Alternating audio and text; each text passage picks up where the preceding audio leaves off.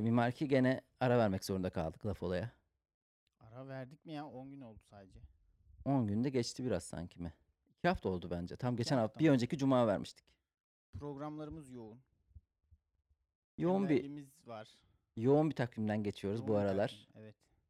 İçeride dışarıda puan kaybına tahamm- tahammülümüz olmadı günler. Ne haber nasıl gidiyor hayat? Hayat güzel devam ediyor. Nasıl güzel devam ediyor lan. Yani biz bu podcast'te başladığımızda hatırlarsın Avustralya yangınları, Kobe Bryant'ın ölümü, o zaman söylediğimiz o büyük laf, iddialı laf. Ne olacak ya hayat devam ediyor aynen bu şekildeki gamsızlıkla. Üzerine bir pandemi, şimdi de bir savaş başladı. Yayılma tehlikesi de bulunuyor. Atom bombası dahi atılabilir. Ben sana bir şey diyeyim mi? Biz podcast'te başladığımızdan beri hiçbir şey iyi gitmiyor olabilir. Sürekli üstüne koyarak kötüleşiyor bazı şeyler. Hatta Yani. her şey de diyebiliriz. Bizle alakası var mıdır sence? Yani dünya bizim etrafımızda dönüyor mudur? Böyle bir Buna evet dememi bekliyor musun bu soruyu sorarken? yani samimiyetle düşünüp Kelebek etkisi diye bir şey var ya. Hı hı. Öyle bir şey ama biz herhangi bir etkide bulunmadık ki sadece iyiyiz dedik. Yani Bize dokunmayan yılan bin yaşasın gibi söylemlerde bulunduk. O da Ya şunu söyledik. Tam hatırlıyorum o, o zaman ne dediğimi. Yani çok fazla kötü şey yaşanıyor. insanlar çok fazla tepki veriyor.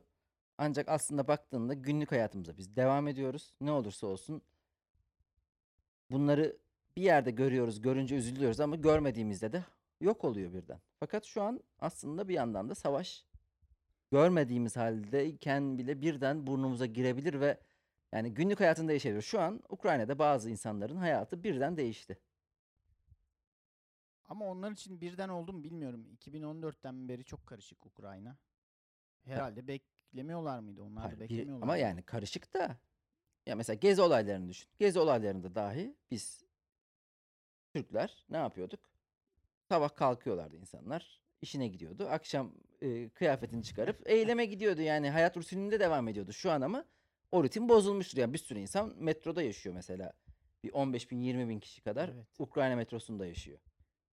Savaş zamanı hiç sevmiyorum. bir, savaşın kendisini sevmiyorum zaten. İki, müthiş bir dezenformasyon yarışı da var ya karşılıklı. Tabii ki. hiç Muhakkak. doğru bilgiyi almanın imkanı yok. İmkansız. Hiçbir şeye bakasım gelmiyor o yüzden. Peki doğru bilgi almak senin için önemli mi? Yani senin burada doğru bilgi alman hayatında neyi değiştirecek? Merak ediyorum abi olayların Tamam canım Merak yani ediyorum en azından. Ama yani Bana doğruyu söylerseniz sevinirim en azından. peki yani tarih okumasında da bu çarpıklık her zaman göze sokulur ya. Tarih aslında bildiğimiz tarih değil. Egemenlerin yazdığı tarih olduğu için orada dahi bir ikilik var. Şu an mesela şöyle görüntüler geliyor. Bir patlama insanlar lanetliyor. Hemen ardından o patlama aslında 2014'teydi, 2017'deydi, bir yerdeydi deyip bütün patlamaları etkisiz hale getiriyorlar böylece. Böyle bir dezenformasyon yarışında neye inandığın tamamen sana kalmış. Tıpkı daha önce pandemi zamanı konuştuğumuz konuyla benzer aslında. Yani bilime inanmamak için çok büyük nedenlerimiz var. Var. Çünkü ya bu bilim, bilim değil de bunlar popüler her şeye bilgi demekten kaynaklanıyor. Bilgi değil bunlar. Hayır, İşlenmemiş. bilime fal- inanmaktan bahsediyorum ben. Data Bu var. pandemideki konuyu şuraya bağlayacağım. Yani bilime inanmayabiliriz çünkü bilim bize satılıyor. Çünkü hastaneler ücretli. Bu insanlar sadece e, bizim sağlığımızı düşünen birer melek değiller. Aynı zamanda kasalarını düşünen esnaflar. Böyle olunca da onlara güvensizlik de tabii ki doğal. O yüzden birilerinin buna inanmaması doğal. Şimdi burada da neye inanacağımız tamamen kişinin kendisine bırakılıyor neredeyse. Yani ideolojik aidiyetlerle senin geçmişten getirdiğin Hı hı. birikimlerle şekilleniyor. Duygularla şekilleniyor Tabii ki. biraz. Tabii ki. Yani kime yakın hissediyorsun? Aslında en nihayetinde verebileceğin karar da o ya. Yani çünkü net olarak ben kimsenin her bilgiye tam olarak eks- eksiksiz sahip olduğunu düşünmüyorum. O bilgileri de herkes kendi ajandasına göre biriktiriyor gibi geliyor bana. Sen mesela nasıl hissediyorsun bu konuda? Ya bu konuya girersek çıkamayız şimdi boş ver.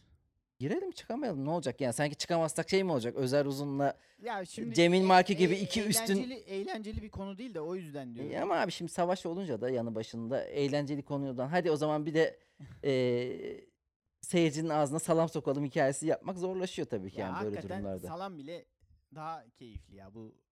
Şimdi belli bir şey var, belli bir süreçten beri bu savaş adım adım gelmiş Hı hı. aslında biraz bölgeyi bilenler için sürpriz bir gelişme değil ama benim için sürpriz oldu. Ben bölgeyi bilmiyordum çok. Ben de tabii ki yani hani hatta ben o 2014'te yok Ukrayna'da şöyle olmuştu o hiçbir hikayeyi tabii ki takip etmedim. 2014'te Ukrayna'da darbe olmuş abi. Hı hı. Oliver Stone'un Putin'le ilgili bir belgeseli var. Baya hükümet Ru- Rus yanlısı diye Hı hı. bu gösterilerle falan hükümeti devirmişler. Evet. E sonra ortalık karışıyor tabii.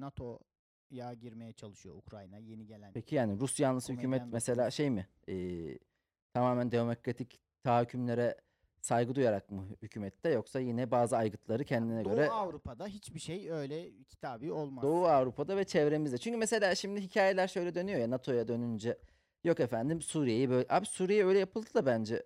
Eyvallah peki yani Beşar Esad diktatör değil mi neticede? Demokrasi aygıtını kullanıp en sonunda da e, babadan oğula geçen bir rejim oluşturmadı mı? Ya da Saddam mesela Irak o hale geldi de Saddam neydi abi yani hani Ya bunlar tamamen güçle alakalı şeyler. Bunlar iktidar oyunları. Şimdi herkes uluslararası hukuktan bahsediyor işte. Bazıları da Montreux'u çok böyle şey yapıyor işte bizi kurtardı falan. Zaten savaş uluslararası anlaşmalara riayet etmemekten doğuyor ya. Hı hı. Rusya dese ki boğazlardan geçiyorum kardeşim. Ben e, hayvan gibi yığınak yapmışım savaşıyorum. Senin Montreux'unu mu takacağım dese kim ne diyebilir ki? Aa burada tapu var tapu mu diyeceksin. ama Yani zaten ben insanları da anlamıyorum çok. Dezenformasyon mu bilmiyorum. Yine hiçbir bilgiye tam olarak e, kesindir diye yaklaşmadan okuduğum haberlerden biri de Lavrov'un işte atom bombasıyla alakalı ifadeleri var. Şimdi yani atom bombası atan adam senin Montreux'unu mu dinleyecek lan? Aynen. Yani atom bombası Evet. atarken dur bakayım boğazdan geçmesin denizaltılarımız mı diyecek yani? Saçma sapan işler bazı savaş karşıtı arkadaşları görüyoruz işte. Türkiye Suriye'ye girdi ya baya. Orada eğitim falan veriyor. Şeriat düzeni gibi bir şey getirdi. Oraya girmekle kalmadı. Bok gibi bir Hı hı. idare tesis etti orada. Şimdi bu Evet. insanlar diyor ki Rusya egemen bir devletin topraklarına nasıl girebilir falan. Aynı insanlar. Hı hı.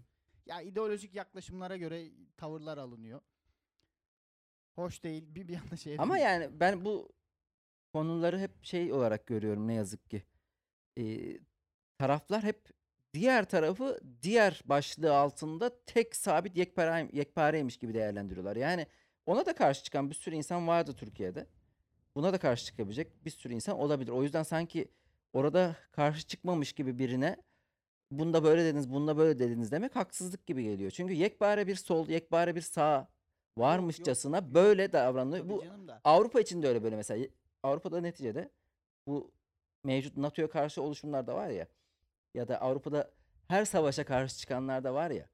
Ama hepsi bir torbaya poşete konuluyor. Yani bu kutuplu dünyada kutupsuz kalmak bir, e, bir taraf olan bertaraf olura Sesin geliyor boğuluyor, nihayetinde. bastırılıyor. Hükmü yok dediğini ama bir bakıyorsun mesela bu karikatür paylaşıldı böyle çok sevdiğim de insanlar paylaştı. İşte savaşa hayır ama biz başlatmazsak. Ama benim bildiğim bir sürü insan Türkiye'de her daim savaşa hayır diyenler var. Yani eskiden beri.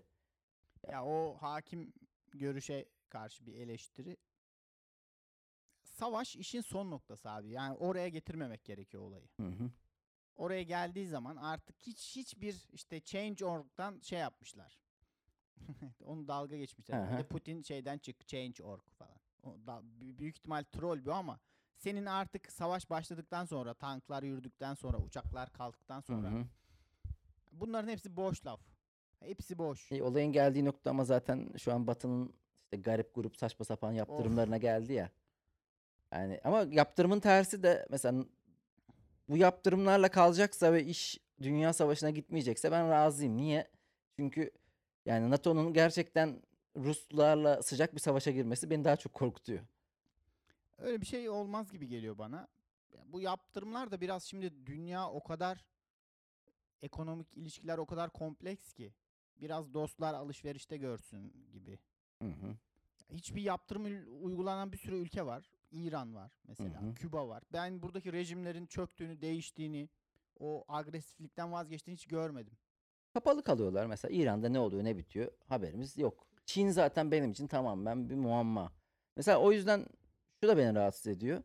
Tamamen batılı aygıtlar üzerinden haberleşiyoruz. Twitter, Instagram, WhatsApp daha çoğunlukla doğal olarak batılı haber ajanslarına yat- yakınız. Yani Çin'de ne oluyor, ne O, konuşuluyor? o gözle görüyorsun. Evet yani bir de yani kendime bakıyorum. Zaten yani ayağımda yabancı ayakkabılar, ayak arabalar Ayağında öyle. Nike'lar. Evet yani hani a- e, sevdiğim komedyenler batılı, sevdiğim yaşam tarzına sahip insanlar batılı. Tamamen bir batı yaşamını sürerken İşte bu hegemonya. Batı hegemonyası altında yaşıyoruz. Yani bu şey olarak değil. Kimse kafana silah dayamıyor. Kültürel bir hegemonya altında yaşıyorsun. Ben de öyle. evet yani hepimiz öyleyiz ama bu e, hegemonyayı günlük yaşantında asla inkar etmeyip sanki e, büyük bir olay olduğunda da tamamen batıdan kendini dışsallaştırıp batıyı suçlamak da bana başka bir ikiyüzlülük gibi geliyor.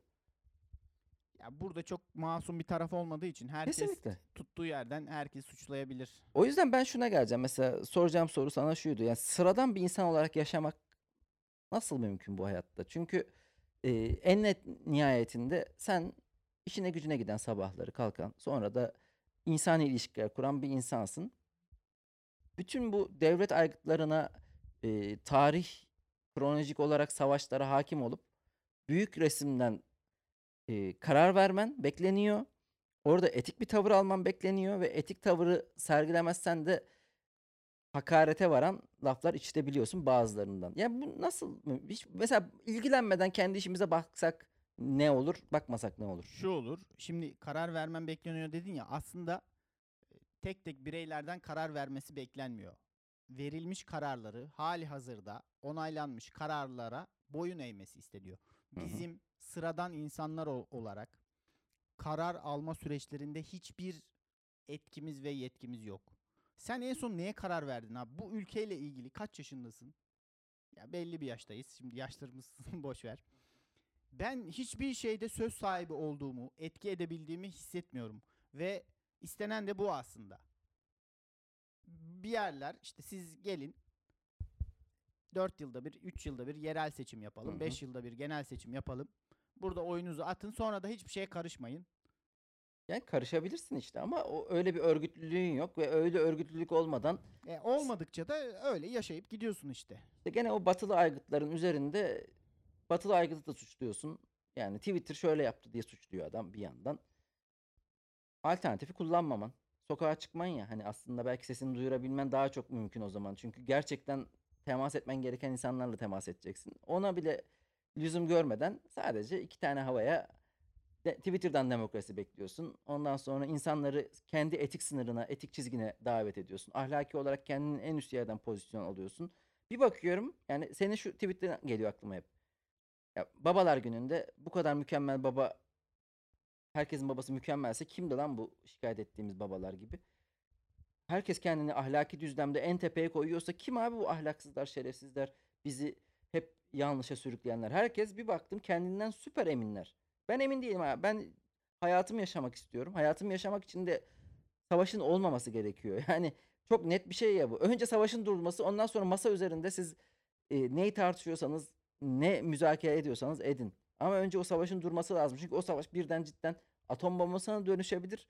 Başka şeylere de yani hani o büyüklükte olmasa bile yine yaralayıcı ve e, bizim hayatımızdan çalıcı bir hale gelir. Şöyle bir şey de varmış yalnız. Paradoksal olarak nükleer silahlar işlerin daha da kötüye git- gitmesini engelliyor. Bir noktada çünkü şöyle bir şey oluyor ya. Ulan biz manyaklaşırsak bunlar da manyaklaşırsa o kadar yam, yamlaşılırsa karşılıklı medeniyetin sonunu getireceğiz.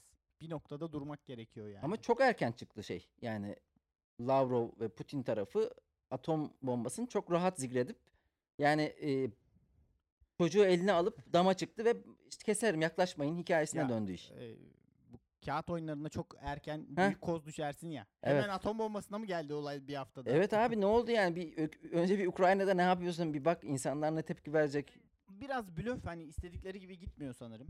Hemen hı. daha kolay bir şekilde kültürel bağlar falan var. Rusya ile Ukrayna arasında hani aileler çok karışmış falan. Rusya ile gelimli gidimli Hı hı. olunmuş falan. Öyle bir şey bekliyordu. Zaten çok şey de görmüyorum ben. Mesela Suriye'deki savaşta, Orta Doğu'daki, Irak'taki savaşta müthiş sivil kayıplar oluyor. Biraz onu o gözetiliyor sanırım. Hani Hı hı. e, sivil halk çok birden kaybedilirse orayı zapt etmenin de bir anlamı yok.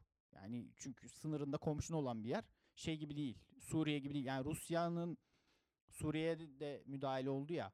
Hı hı. Oradaki yaptığı hayvanlıklar daha beterdi. Evet. Orada daha şeydi. Burada biraz o gözetiliyor yani hiç o kadar e, ya tabii propaganda için bir sürü video düşüyor da çok sivil kayıp yok mesela. Sayılara bakıyorsun.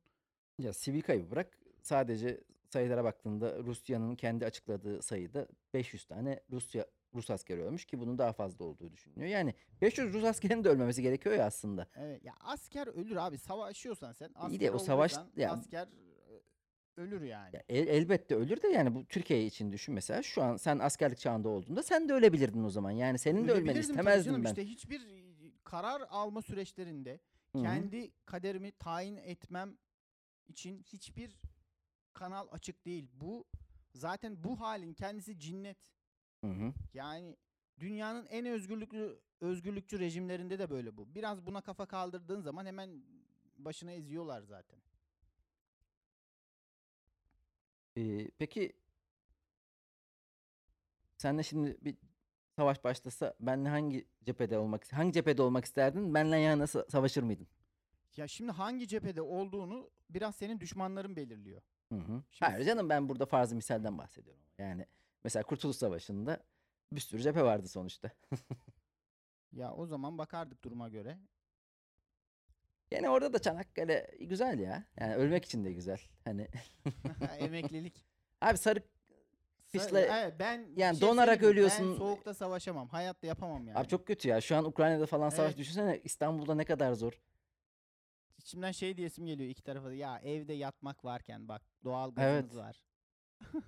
evde eşek gibi zıbarmak varken. Hayır savaşacaksan da biraz yaza doğru savaş canım. Mayıs'ta falan yani. Har ama Rusya'nın da avantajı o diyeceğim. İkisi de savaş. Özel Bey'in de uygun olduğu bir zamanda çıksaydı keşke savaş.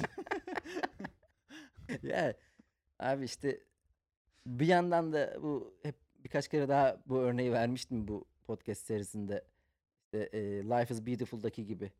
İşi bir oyuna vurup hani harbiden çocuğuna kandırıyor ya herif orada. Aslında onlar düşman değil sadece oyun oynuyorlar diye. Hayatı böyle kendimize oyun edip kandırmamız gerekiyor. Başka türlü olmuyor. Çünkü şu an mesela şuna aydım biraz.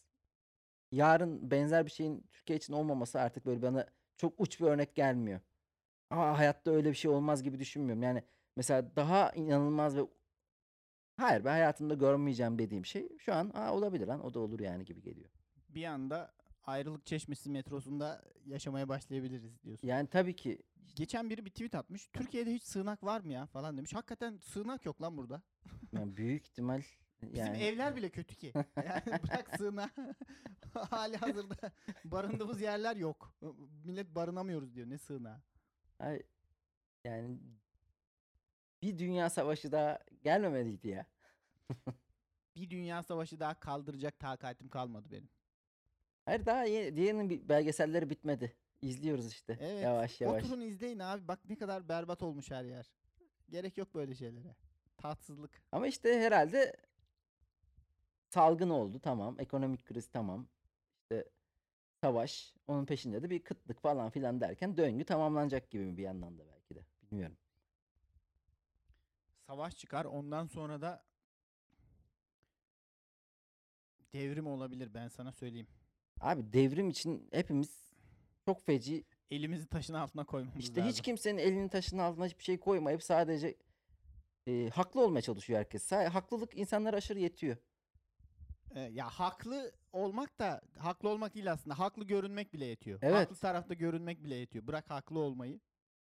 Kesinlikle. Kendi haklı olmasa bile haklı tarafta göründüğü zaman okey.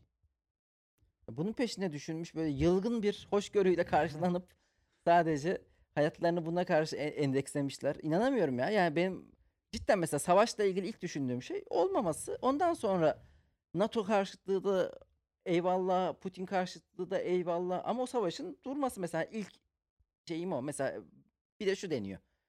Her savaşa farklı yaklaşılıyor. Evet yani e, Orta Afrika'da savaş var. 2021'de 20'de bir sürü insan öldü gene. O kadar da benim de umurumda olmuyor. Niye? Uzak, empati kuramıyorum yani. Çünkü ben küçük bir insanım. Küçük bir yaşam alanına sahibim. bu küçüklükte yaşarken Orta Afrika'daki acıya da Venezuela'daki acıya da sürekli üzülebilecek kapasitem yok. Tamamen insani belki kaypaklık belki başka bir şey bir durumdan yaklaştıkça korkuyorum tabii ki ve benzer insanların başına gelince daha da etkileniyorum. Yoksa Orta Afrika'da böyle mesela Çin'in Uygur bölgesinde yaptıkları baktığında Uygur Türkleri gibi bir ortaklığın var gibi görünüyor ama kimsenin umurunda değil. Yani Türkiye'deki Türkçülerin bile umurunda değil ya. Yalandan bir kınama yapıyorlar. Ondan sonra da geçip gidiyorlar. Hayatlarına bakıyorlar. Ya şöyle bir durum da var. Şimdi devasa bir silah endüstrisi var. Hı hı. Dünyada, bütün dünyada. Amerika'ya başta olmak üzere. Yani e, diğer bütün hepsinden iki kat daha fazla buna bütçe ayırıyor. Bütün dünya ülkelerinden falan. Belki de daha fazla şimdi bilmiyorum. Şimdi bir şey üretiyorsan sen bunların bir yerde tüketilmesi gerekir. Yani sakız üzere üretiyorsan bu yıl 10 milyar sakız üretiliyorsa bir şekilde bunun reklamını yapıp insanlara çiğnetmen gerekiyor ya. Peki kardeşim yani bu savaşlar sanki silah endüstrisi olmadan önce yokmuş gibi de davranmanın da vardı da manası yok ki. Ne yapıyorsun? e, Kılıç kılıç ustaları mı kazanıyordu o zaman da? Ee, devasa bir makine var abi. Deli gibi işte Türkiye F-16 anlaşmalarına giriyor çıkıyor bir şeyler oluyor. Devamlı tatbikatlar yapılıyor. Hani Hı hı. devamlı bir savaşa hazırlık var. Devamlı savaş malzemesi üretiliyor. Şimdi buradan barış çıkmaz. Öyle de de bir- atom bombasının getirdiği o paradoksa benzer bir şekilde her ülkenin güçlü olması bir bir şekilde de savaşı engellemesi gerekmiyor mu? ya işte engellemiyor. Çünkü Yani hayır, bazıları yarışta çok öne geçmiş Aynı anladın mı? düşünce yani tamamen yaptığım çıkarımlarla alakalı ama ya bin yıl önce de savaşlar çok öldürücüydü. Savaş endüstrisi yoktu doğru dürüst. Neticede insanlar fetih kafasında. Fetih kafasına girmişler abi. Ya diyerek- şimdi e, fetih, fetih kafasında olmasam bile bir Hı hı. şekilde her yerde küçük küçük çatışmalar olmak zorunda gibi bir durum var. Hı hı. Çünkü bu silahlar ne olacak? Bu depolarda çürüyecek mi? Ya eyvallah abi de diyorum ki ya bin sene önce de böyleydi. Yani bir Ya savaş endüstrisi önce olmadan önce de böyleydi. farklıydı, tamam mı? Motivasyon farklıydı Bin, ama bin sene önce Aa, bu kılıçlar burada ne olacak demiyordun. O zaman da ganimet lazımdı. Yeni topraklar, cihat, başka bir ideolojik altyapısı vardı. Şimdi daha ekonomik sistemde oraya doğru, savaşa doğru itiyor insanlığı ya da karar alıcı devlet organlarını, iktidar organlarını. hani tam onun karşılığı olduğunu düşünmüyorum ama o kadar da bilgi sahibi değilim neticede. Yani ama hissiyatım sadece o olduğuna değil gibi de hissiyatta tabii ki hiçbir şey olmaz. Yani ben gene bunlarda e, cahil kalmayı yeğliyorum bu konularda yaptığım çıkarımlarda. O zaman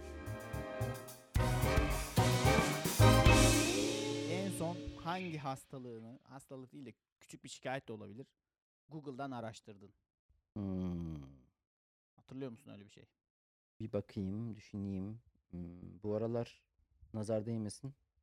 Yani pandemi döneminde bayağı sağlıklı bir dönemden geçiyorum neredeyse. O yüzden pek bir hastalık Covid arat de olmadın. Hiçbir şey araştırmadın ya. Şeye bakmışsındır. Covid belirtileri nelerdir? Mm-mm. Ona da mı Hiç bakmadın? Covid belirtisi gibi bir şey olmadı zaten. Hmm. Covid belirtilerini de araştırmadan da biliyordum artık yani takip ettiğim kadarıyla. Ben çok nezle olan biri de değilim. O yüzden hani nezle gibi olsam dahi anlarım hani ulan bu değişik bir durum bir şey var diye. Bakalım ne olabilir? Yani bu iki sene önce kolonoskopiye girmiştim biliyorsun. En son belki o zaman hani o kolonoskopi alakalı mesela karnında karnımda olan bir şeyi ona yormak yo- ağrı var mı babamın hastalığından dolayı oldu bunlar da iki seneyi geçti biraz işte. Peki o tıp teknolojisine güveniyor musun ya? Kolonoskopidir. Abi net olarak bir fotoğraf gösteriyor. Ne bileyim ben güvendiği yani bir şekilde Yani güveniyorum. şey olarak hani gü- güvenli mi beni iyi edecek Hmm. Ya yaralarımı inanıyor. saracak Ya şimdi buradaki mesela gene en baştaki şey geleyim. Dedik yani buna inanmak tamamen aslında insanın kişisel tercihi. Ben inanmayı seçiyorum. Orada da bir şeye bakıyorum. kendimizi hekimlere emanet ediyoruz aslında. Evet, kesinlikle ama bir yandan da hekimler de esnaf olmak zorunda kalıyor. Halbuki Türk hekimleri aslında çok da Onu başarılı. bir gözetiyorlar ya. Tabii tabii bir de kamu- Türk hekimleri yani o kadar harbi değil. e, başarılı olduğuna inanıyorum ben. Genel olarak böyle doktora olan güvenin yersiz bir şey olduğuna inanmıyorum. Böyle iyi doktorlar olduğuna da inanıyorum. En azından bir, bir zamana kadar yetişen hekimlerin öyle olduğunu düşünüyorum. Ama ya genel olarak modern tıbba inanmak inanmamak konusunda baktığım şey şu. Ee, insan yaşamı uzamış. Geçmişe göre daha e, uzun yıllar yaşıyoruz. Demek ki tıp Bir şeyleri doğru bir yapmışlar şeyleri doğru yapmıştır yani. Mesela Covid'de de diyorum ya hani bilime inanırsın inanmazsın. Belki de dersin ki bunlar şarlatan insanların hepsini e, aşılatıp para kazanacaklar. Milyon dolarları koyacaklar. Olabilir. Bakın yani kesinlikle e, aşı karşıtlarına karşı değilim tamamen.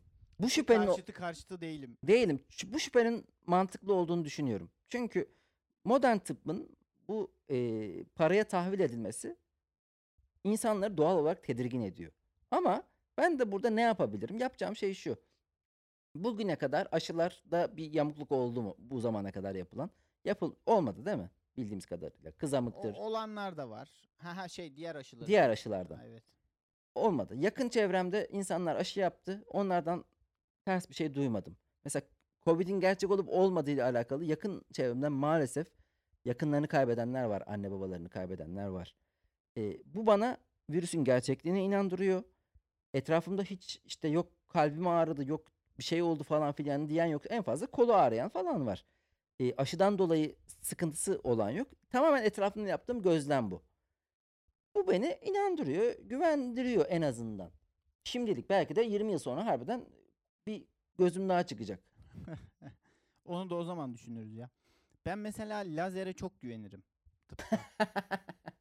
La- Anamdan babamdan çok güvenirim lazere öyle mi? lazere yemin ederim. Çünkü ışın gibi ya sana çok değmiyor gibi. Hı hı. İşte lazer lazer epilasyon, hı. lazerli göz çizme, lazerli bir şey. Lazer dediğin zaman ya teknolojisinin teknolojisinin teknolo tıp teknolojisinin en son durağı gibi geliyor bana ve direkt atarım kendimi. Hani ameliyat şeydir ya böyle operasyon, kesilip hı, biçme hı. falan.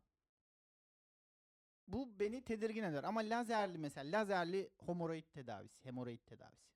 Hı. Eyvallah. Gelsin ışın verin bana. Ben ışın istiyorum derim. Ya ben de Lazeri orada seviyorum. hissiyatım hep eee, makineyi açtırmamak yönünde. Yani bir makineyi açtırdım mı artık ondan sonra bir eee dikiş Şimdi tutma- parçamı unutacaklar. Ya bilgisayarın mi eğer olacak? bir tamire giderse ondan sonra sık sık gidip gelmeye başlar gibi geliyor bana. O yüzden hani hiç oralara gelmeden belli bir yaştan sonra okey ondan sonra hani eee, uğraşıp ve veda vakti diye düşünülebilir. Aynen. Hiç hasta olmadan, hiç hastaneye düşmeden. Kesinlikle. 80 yıl evde yaşadı. bir haftada gitti. Ya mesela Beşiktaşlı Vedat Okyar var. Biliyorsundur. Evet, biraz kıl bir adamdı değil mi? Kıl ve çok sempatik bir adam. Yani mesela o konuda da gene ihtilaflı bir durum vardı. Çünkü bir röportajında gene adam 80'lerde 90'larda gibi durumu anlatıyor. Diyor ki işte karımla alakalı. İşte ben karıma dedim ki ya ben ya ailen. Ailenle bir daha görüşmeyeceksin. Bana bir daha işte eve gelirken bir şey al demeyeceksin falan filan. Bir kere Vedat Okyar eve gelirken bakıyor karısının akrabaları evde. Bir ay gelmiyor. Böyle Şuna bak kıl, ya. kıl kıl Abi, hareketler. Eşi peki nasıl boşanmıyor? Çok seviyorlar birbirlerini ve Vedat Okyar için şöyle denir. Moda beyefendisi. İşte eşi e, su birikintisinin önünden geçerken üz- mu- su birikintisine ceketini koyar ki ayağa değmesin diye falan. Böyle aşırı da sempatik ve şey bir herif. Böyle tatlı bir herif. Valla bu adam için akrabalar yakılır be. Biraz daha uzak tut kankacığım mikrofonunu. Yok yok yani şu genel mesafe. Şu. Aha, aynen. Tamam. Ee, ya herif zaten çok tatlı bir adam olduğunu herkes biliyor. Yani konuşması falan da aşırı tatlı. Alkolik. Ee, şey tatlılığı da var yani alkol nezaketi de var. Güzel abicim der böyle. Ee, zaten kendi futbolculuğunda da öyle e, bahsedilir kendisinden. Yani sahanın ortasına sandalye koyar öyle futbolunu oynar. Böyle Adam hep böyle keyif adamı olmuş. Ee, o da mesela hayatı boyunca hastaneye gitmemiş. Sonra bir kere gidiyor, hasta oluyor ve vefat ediyor. Vay be. Mekanı cennet Dream. olsun. Dream life. Evet. Sor, sorunu sor kardeşim. Sana so- yani bu hastalık muhabbetiyle alakalı bir şey daha mı diyecektim ya sanki? Ha yani tıp makineleri de sürekli üretiliyor. İnsanların da bir şekilde uzun yaşatılması lazım abi. Erkenden ölürsek, savaşta nüfusumuz azalırsa tıp endüstrisi de bir yerde sekteye uğrar. Yani neticede bu pandemi her şeyi değiştirdi ya. Mesela pandemide evde kalındı. İşte insanlar her şeyin bir komplodan ibaret olduğunu düşünüyor. Ama bir yandan da ulan e, hizmet sektörü tamamen bitti. Bir sürü otelci lobisi yok mu lan bu dünyada? Yani tamam e, sağlık lobisi iş başında da otel lobisi, hizmet sektörü lobisi ne alemde? Yani bunların hepsinin bir şekilde dengeye gelmesi lazım ya. Hani eyvallah savaş endüstrisi de kullanılacaksa bir yandan bir yandan tıbbın da aynı şekilde e, çok da sekteye uğramaması gerekiyor. Her yerden insanlığa yama yapılıyor gibi hissediyorum ya. Orası aksıyor. dandik bir yama yapılıyor. Ulan orayı yamıyorsun burası aksıyor bu sefer patlıyor falan. Abi Oraya tam başka bir temel e, felsefi konu mitolojik çağlarda, antik çağlarda bırakılmış ya. Yani neden yaşıyoruz sorusu artık böyle bazı akademisyenlerin kendi aralarında konuştuğu, çok da rağbet görmeyen, kimsenin ilgilenmediği bir konu. Yani neden yaşıyoruz? Bazıları Ne anlatıyorsun dayı? He. Yaşamın temel sorunları. Ama nasıl sorunları. yaşamalıyız'a aşırı bir e, rağbet var. Yani yok bizim Konforlu yaşamalıyız na- nasıl yaşamalıyız, konforlu yaşamı, ne yemeliyiz, ne içmeliyiz. Yani mesela belli bir zaman öncesine gittiğinde yediğin içtiğin etrafındakilerden ibaret ya. Yani mevsimi geliyor. O mevsimde olanı yiyorsun. Senin coğrafyanda olanı biteni yiyorsun. Şimdi abi her mevsimde ben muz yiyorum. Yok efendim şey avokado geliyor. Sabah kahvaltıda avokado bilmem neli falan. Abi bu normal mi yani? Hani bu globaliza- glo- globalizasyon. Ne yaptın sen? Ya tabii ki yani ne, ne yaptım ve nasıl yaşarım ve nasıl daha iyi yaşarım bitmeyen bir soru ya. Mesela hep şikayet ettiğim bir konu benim. Deli gibi etrafta hamburgerin en iyisini bulmaya çalışan arkadaşlarım var. Bilmem nerede hamburgerci varmış inanılmaz oraya gidiyoruz. Böyle yeni bir hamburgerci açılıyor. Hurra! Abi orta seviye bir hamburger ki Kadıköy'deki bütün hamburgerciler böyle olabilir. Yani şu an girelim bir e, şey epine, e, yemek epine. Kötü hamburger bul- bulmak zor olabilir. Zordur ya. Yani zaten Zordur. pahalı bir şey oldu zaten. 50-60 liralara çıktı. Geliyor hepsi de şekil şükül içine kasmışlar. Belli yani hani o lezzeti yakalamak için bir e, arge çalışması Bir yapılmış. trik var orada. Hepsinin bir olayı var. Yani gir şuradan bir epe. Oradan 9 ile 9.5 arası, 8.5 arası bütün hamburgerler güzel bence. Yani illa en mükemmelini yemek zorunda değilsin. Manyak bir o ta- tatminsizlik var. Evet, insanoğlu. O yüzden abi yani bence normal ortalama bir şeyler yenilebilir ya. Yani illa en iyisi olmak zorunda değil. Ve nasıl yaşarızda da aynı muhabbet var. Yani sana bir sorum onu soracaktım zaten. Ya mesela sınırlar yok şu an dünyada. Nerede yaşamak isterdin? İstediğin yerde yaşayabiliyorsun. Elini kolunu sallaya sallaya bir tane bir de belge almıyorsun. Uçağa biniyorsun gidiyorsun. E, Orada yaşayacaksın. Öyle bir şey olursa belirli bir yerde yaşamazdım. Hı, dolaşırdın. Dolaşırdım. Biraz orada yaşardım, biraz burada yaşardım. Bakardım. Peki belli bir yerde yaşamamak, çok fazla bağ kuramamak gibi bir şey getiriyor ya bu seni etkiler miydi?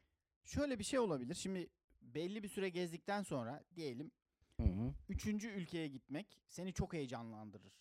Öyle bir şey olduğu zaman ya da beni. Hı hı. Vah burası da böyle bir yermiş falan. Artık bu 55. ya da 67. ülke olduğu zaman o heyecan kalmaz. Ya insan her yerde insan. Kültürler aşağı yukarı benziyormuş falan. Öyle bir kafaya gelip tamam ya şurası güzeldi. Buraya bir yerleşelim denebilir belki. Ama ilk başta herkes gezer gibi geliyor bana bir. Ya orada işte Ya da Avustralyalıların ilk böyle bir popi yerlere gidilir. Hı hı. Aa burası da böyleymiş. Ulan Miami bu muymuş falan gibi olup. orada işte Avustralyalıların yaşam biçimi hoşuma gidiyor. Backpacker'lar 16 yaşında bir başlıyorlar. Benim Avustralyalı arkadaşlarım Libby, Marta Türkiye'ye geldiklerinde dünyada neredeyse gezmedikleri yer yoktu 23-25 yaşlarında. Aynı şekilde Türkiye'ye geldiler. Türkiye'de de benden fazla yer gezdiler. Yani o yaş aralığında güzel de mesela şu an bir yıl orada yaşarım, iki yıl burada yaşarım bana biraz çok uç örnek gibi geliyor. Zaten alışmakta daha da zorlanırsın yani yaş ilerledikçe. Evet. Yani çünkü konfor alanına sahip çıkmak zorunda, zorunda demeyeyim de e, sahip çıkmak istersin daha fazla. Ya bir şey söyleyeyim mi? Çoğu insan çok fazla yaşadığı coğrafyadan ayrılamaz. Çünkü çoğu insan için yeni bir kültüre alışmak, yeni bir coğrafyaya alışmak, yeni bir iklime alışmak, yeni komşulara alışmak zor geleceği için insan da bildiği şeyde yani konfor alanı diye bir şey vardır ya. Hı hı. Genelde aynı yerde kalır böyle bir şey olsa. Yani- İdeal bir cevap verilir. Ya şuraya giderim, buraya giderim denir. Hatta belki gidilir bile. Bir, bir hafta bakılır. Abi Kadıköy iyi ya deyip geri dönme olabilir. Ya işte o giden insanların gitme psikolojisini düşünüyorum. Orada yani hayatın düzenini kuranlar da var. Onlar da ama mesela Türkiye ile bağlarını koparmıyorlar. Mesela bakıyorsun bir sürü yurt dışına gitmiş arkadaşım. Türkiye timeline Türkiye timeline'ındalar. Twitter'ında kafa sikiyor bu oyuna. Evet yani buradan kopmuyorlar neticede. Oradaki o e, yabancı arkadaşlarıyla benzer konulara kafa patlatmıyorlar. Buradaki arkadaşlarıyla bağını koparmadan yaşıyorlar. Aslında bir yandan kolaylaştırıyor tabii onların yaşamını. Yani en azından oraya full bir entegrasyon olmuyor. Bir yandan burayla da ilişkiliymiş gibi devam etmeye devam ediyor. Ama yani hmm, gene de bir cevap beklerim senden yani hani farzı misal biliyorsa. Ben Mesela gideceğin ilk 5 yerde söyle. Soğuk bir yerde yaşamam. İspanya kıyılarında bir yerde yaşarım. Orada bir yerde yaşarım. Hmm. Abi İspanya, İtalya hep güzel zaten ya Evet. oralar. Yani aşağılara doğru. İnsanlar şamatacı, iklim iyi, kumsal, güneş. İyi. Oralarda bir dil bari Oralarda. dil bariyeri var ama ya benim için. Ya bariyer aşılır bir süre sonra. bir yılda aşarız dil bariyerini. E, Gene de Avrupalıların çok e, gamsız olması ve dışarıdaki insanlarla hiç o e, gelenlerle o kadar bağ kurmaması beni bir itiyor hissiyat olarak. Yani onlar kendi hayatlarından çok memnunlar. E, dışarıdan birine öyle bir yukarıdan baktıklarını hissediyorum ben. Mesela Amerikalılar hiçbir Amerikalı değil ya neredeyse. Yani bir Amerika var, pure Amerikanlar. O açıdan Onlar zaten hep Amerikalıydı gibi. Avustralya çok Hı. daha iyiymiş. Çünkü Evet. orada herkes göçmen ya. Evet işte. Yani e, bir dakika lan siz de yeni geldiniz. yani Ya Amerika'ya git orada Meksikalılarla takıl abi ne yapacaksın? Yani bilmiyorum Meksikalılarla Türklerin arası çok iyi mi değil mi ama yani sonuçta onlar da orada biraz zorlanan bir kesim. Sen de Türk olarak orada biraz zorlanırsın ama gene bir kader birliğinde bulunursun. Yani oranın o rekabetçi yapısında bir yandaş bulman çok kolay. Ama e, Avrupa'daki o dışsallaştırma, ırkçılık çok daha mühim boyutlarda. Yani biliyorsun Belçika, Belçika zaten iyice yani Ya e, Ukrayna'da şeyleri otobüslere Evet almıyorlarmış evet. ya. Evet. Siyahlar, e, siyahiler otobüslere alınmıyor. Beyazlara öncelik. Avrupalıların da içi çıktı. Sarışın mavi gözlü insanlar ölüyor diye. Evet. Hayret bir şey ya neyse. Öyle abi dünya öyle ama işte öyle de olmayabilir. İşte bununla alakalı bir tartışma gördüm. İşte birisi şey dedi. Ee, yani maddi gerçeklik bu olduğunda gerçekte buymuş gibi algılanıyor ama bu maddi gerçeklik değiştirilebilir gibi bir laf etti. Değiştirilsin abi. Değiştirilirse zaten ben de başka bir gerçeklik üzerine konuşurum da şu anki gerçekliği yaşıyorum.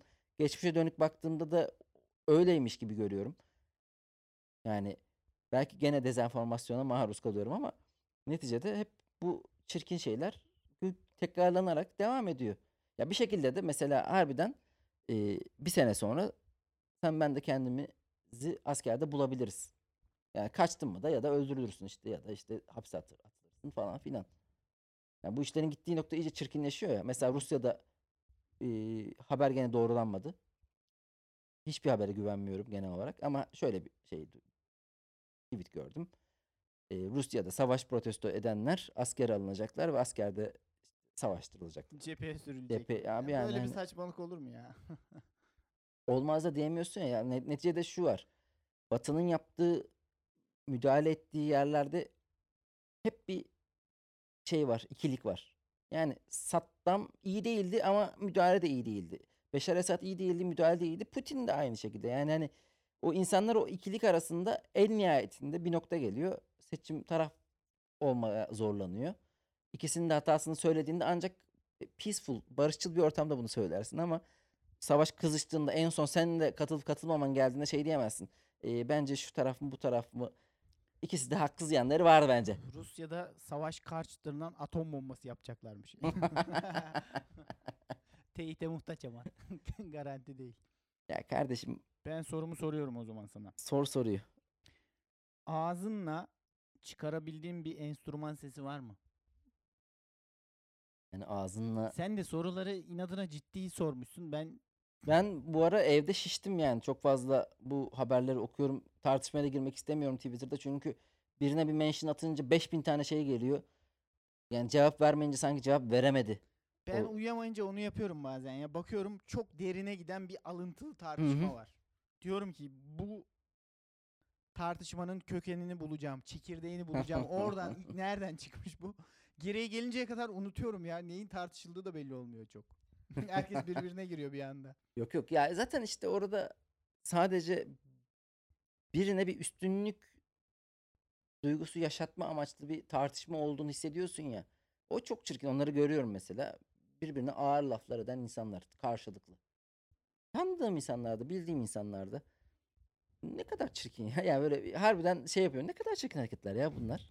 Yani ol- olmaması gereken şeyler ama Ben hep yazının çok insanların üslubunu bozduğunu düşünüyorum. Yazının Evet, değil de genel evet. olarak Twitter'ın. Şimdi evet. karşılıklı konuşursan iki insan arasındaki tartışma da böyledir. Mesela sevgilinle yazışarak Kavga birden ateşlenir. sıçabilirsin yani. Ama konuşurken daha böyle yani tonlamayı anlıyorsun, duyguyu anlıyorsun. Karşında başka bir canlı olduğuna daha ikna olmuş bir şekilde dediğin gibi sesli olarak yani konuşma olmadığı zaman yazışma çok çirkin yerlere gidebiliyor. Görüyorum. Bir bildiğim adam mesela ya isim vereyim Nevzat sevdiğim bir adam yani yüz yüze de buluştum. Ee, fikirlerini de sevdiğim bir insan ama abi gene başka bir sevdiğim insanla tartışırken direkt şu vitese atıyor kolu. Ulan dangalak orospu çocuğu sen zaten anlasaydın e, adam olurdun. O yazdıklarından hiçbir şey... Ya bu tavır ne ya şimdi yani? Bu tavır görüyorum mesela. Orada mesela ben, ben de bir şey diyebilirdim. Ama bu beni tamamen itiyor. Mesela böyle bir e, platformda ben herhangi bir fikir belirtmek istemem. karşılıklı bir çukura çekiliyorsun orada işte. Ve yani amaç ne? Amaç Hiçbir, hiçbir e, şey. hayatta müdahale olamayacağın, yani orada yazarak müdahale olamayacağın, hiçbir şey değiştiremeyeceğin bir durum varken boş yere enerji tüketiyorsun ve sinir oluyorsun. Yani hani en azından konuşarak belki başka bir yere gidebilir de iş. Saçma. Twitter'da takılmaktan benim saçlarım beyazladı zaten. Hep Abi yok ya gerçekten uzak durulması gereken bir mecra. Soruma da cevap vermedim. Vereceğim şimdi. Yani bir yandan da bütün e, insanların da öfkesini e, nötrleyen, düşüren, böylece insanı belki de gerçek bir reaksiyonla, gerçek bir e, durum yaratmaya itecek şeyi engelleyen bir platform bile olabilir. Yani orada e, fare gibi koşturuyoruz ve hiçbir şey o Evet, enerji tamamen hamster. boşa gidiyor. Katarsis. Katarsis yaratıyor. Bir sürü katarsis, bir sürü işte saçma sapan iş. Neyse ağzıma çıkaracağım şey ne neydi soran. Sinirlenmiş gibi. Ağzınla çıkarabildiğin bir enstrüman sesi var mı? Ya da bir hayvan taklidi. Ya bu taklittir. Ondan enstrüman sonra sesidir. bu enstrüman sesidir ya da sesini değiştirip komikleştirmektir. Stand-up konusunda bakıyorum öyle sahnesinde anlattıkları eh olan bir sürü insanı sadece bir iki tane numarayla kahkaha anlamında avantajlı hale getirebiliyor. O yüzden özeniyorum böyle şeylere. Bu konuda ne yazık ki çok yetenekli değilim. Fena ıslık çalmam.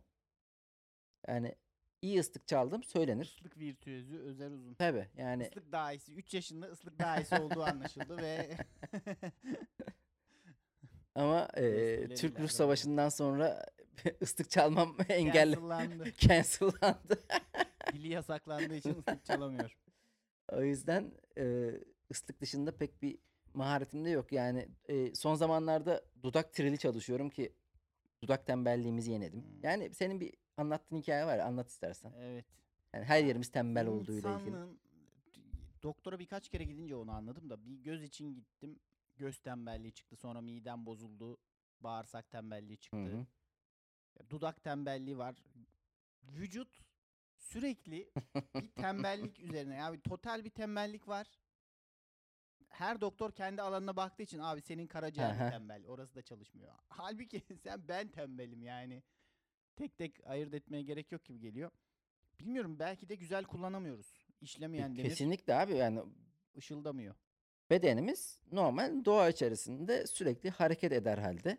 Çok fazla ekrana bakmadan yaşaması gerekirken yani göz tembelliğinin nedeni ne? Sabit bir noktaya Manyak gibi bakıyorsun ekrana belli bakıyoruz yani sen de ben de gözümüz bir telefon. Ulan benim son zaman heh, yani aramadım bunu Google'da ama e, sağ orta parmağım ve e, yüzük parmağım deli gibi ağrıyor telefon tutmaktan. Yani Telefon tutma hastalığına yakalandım. evet abi şu telefonu böyle alttan destekleyerek Hmm. tutuyorum. Be- Benim telefon da e, X-Ray ve ağır bir telefon herhalde. Yani yorulduysam böyle bir hani vücudun burası ağrımaz abi. Başka bir iş yapsan dünyanın başka bir döneminde Sana bir oran nakli yapılması lazım. E gözü aynı şekilde biliyorsun benim gözümde yalancı miyop vardı. Ya bir, bir insanın gözünde yalancı miyop olur mu? Biz kime güveneceğiz? Yani hadi Aynen. dezenformasyon Senin bilgi alma kaynaklarından biri. Bizde Evet. kendi bilgi alma kaynağında bir yalancılık var. Bana yalan söylüyor. O da şundanmış yani çok fazla ekrana bakınca göz kasların tembelleşiyormuş işte ve onu çalıştırırsan eğer e, miyopluktan kurtuluyorsun o yalancı miyopluktan. Her şeyin her şey için de bir 15 dakika günde ayırmak gerekiyor ya. Ve yapıyorum. Dik durmak için 15 dakikanızı ayırın. Hı hı. Şunun için 15 dakikanızı ayırın. Bunun için böyle bir topluyorsun alt alta 27 saat falan tutuyor. bir günde ve işe gitmemişsin. Yani Ee, mesai yok içinde. Ya makine bakımına bir vakit ayıracaksın abi yoksa full oturarak yatarak olmuyor bu iş. Bunu anladık. Ve küçük küçük şey yapınca da az gibi gözüküyor. Şuna 5 dakika ayırın. Şuna 7 dakikanızı sadece 7 dakikanızı verin. Bir veriyorsun hayatın yok. Yok. öyle değil aslında da haklısın ama egzajere etmiş durumdasın. Çünkü ya ben sabah kalktığımda yarım saat falan bir 15 dakika pilates yapıyorum ama ağır bir pilates değil yani e, esnemek üzerine bir pilates yapıyorum. Ondan sonra e, ses çalışıyorum. Dudak trili çalışıyorum ve e, göz antrenmanı yapıyorum. Yani bu toplamda yarım saat alıyor. Ama bunu yapmamın nedeni evde olmam. Yani her sabah senin gibi dışarı çıkacaksam ki çıktığım günler yapmıyorum genelde. Bunu yapmak çok zor. Yani bir insanın yarım saat ayıramadığını biliyorum. Düzenli bir mesaide. O yüzden yani harbiden insanın bedeni şu an kendisine bir yerden sonra da yük gibi geliyor. Beden önemli ama Senin ağzından çıkarabildiğin bir ses. benim ağzımdan çıkarabildiğim ses yok. Bunu şu yüzden sordum. Senin sesin hafif zurna gibi. Zurnaya çalışsam çıkarır gibiyim de hiç eğilmedik. Ağzından enstrüman sesi çıkaran bir adam vardı. Bir türkücü mü ne? Hatırlıyor Hı. musun? Öyle bir video viral olmuştu. Onu bir daha gördüm. Hmm. Saçma sapan bir şekilde. Yani savaştan kaçmaya çalışırken Aha. başka bir saçmalığa tutuldum. Bu polis akademisindeki herif vardı ya. Hmm, motor ağzı Jones. Evet. Ya mesela inanılmaz.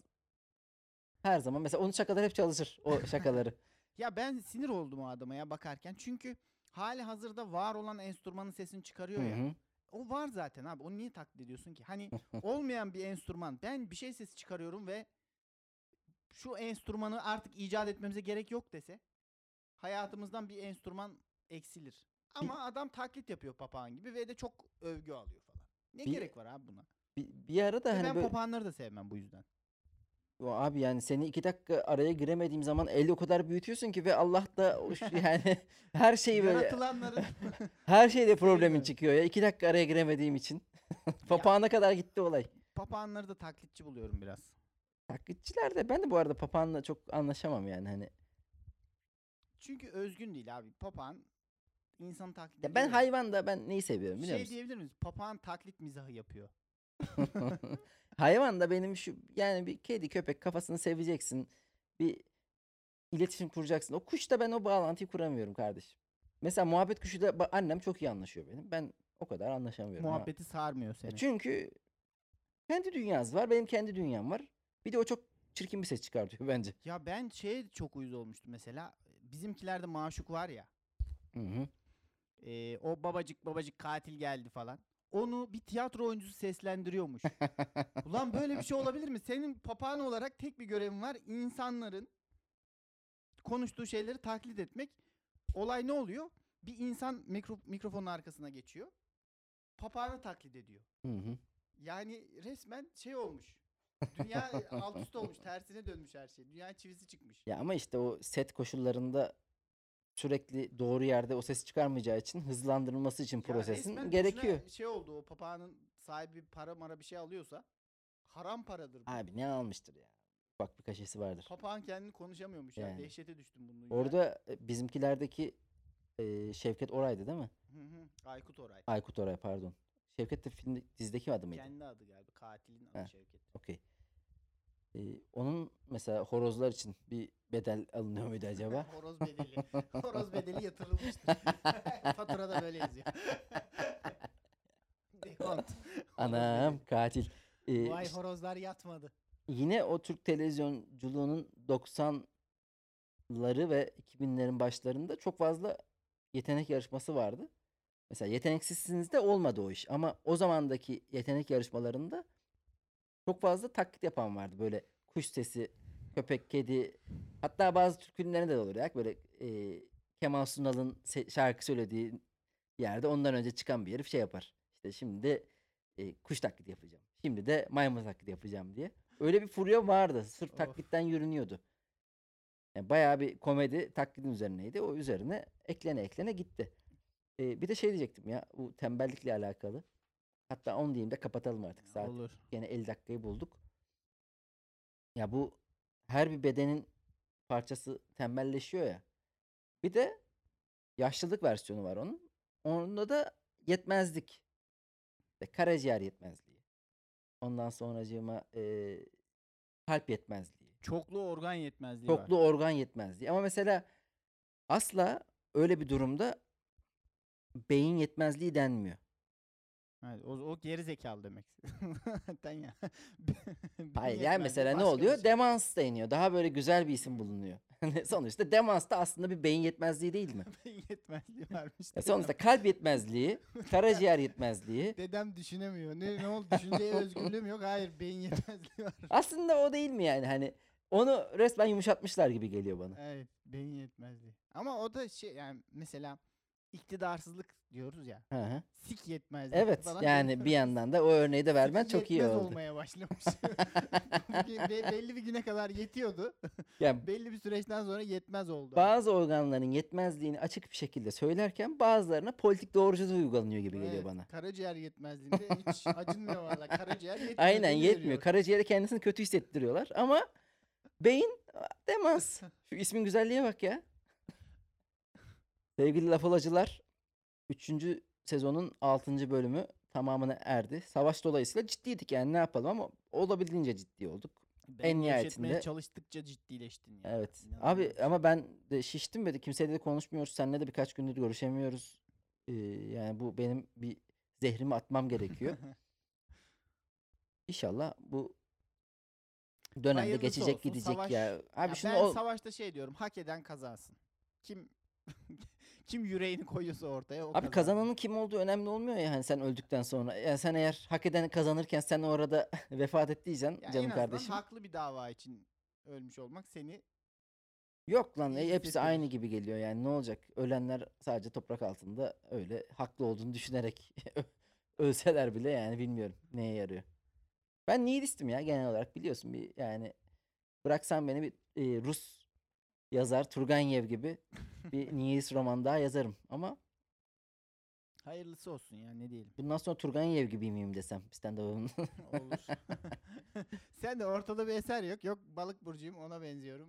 Nasıl eser yok lan? İkinci kitabımız çıktı. Yani eser yok derken o çapta bir eser yok diyelim. hadi. Ya abi o şartlar izin vermedi ya. Bizim de yani neticede. Tam tam iyi bir eser yazacağım savaş çıktı. Bak e, bu arada e, benim ilk roman çıktığında 2016'da çıkacaktı. Ve e, Temmuz ayında çıkacaktı. 2016 Temmuz ayında bilin Darbe bakalım ne oldu. oldu. Edebiyata bir darbe oldu. yani görüyorsunuz yani benim üzerime oyunlar oynanıyor. Ne yazık ki. İnşallah 3. kitabında da 3. Dünya Savaşı ile taşlandırırsın dediğim artık. İyi hadi kapat. Laf olayı sen kapat bu bölüm. Görüşmek üzere. Herkese iyi eğlenceler ya da neyse. Görüşmek üzere efendim. Hoşçakalın.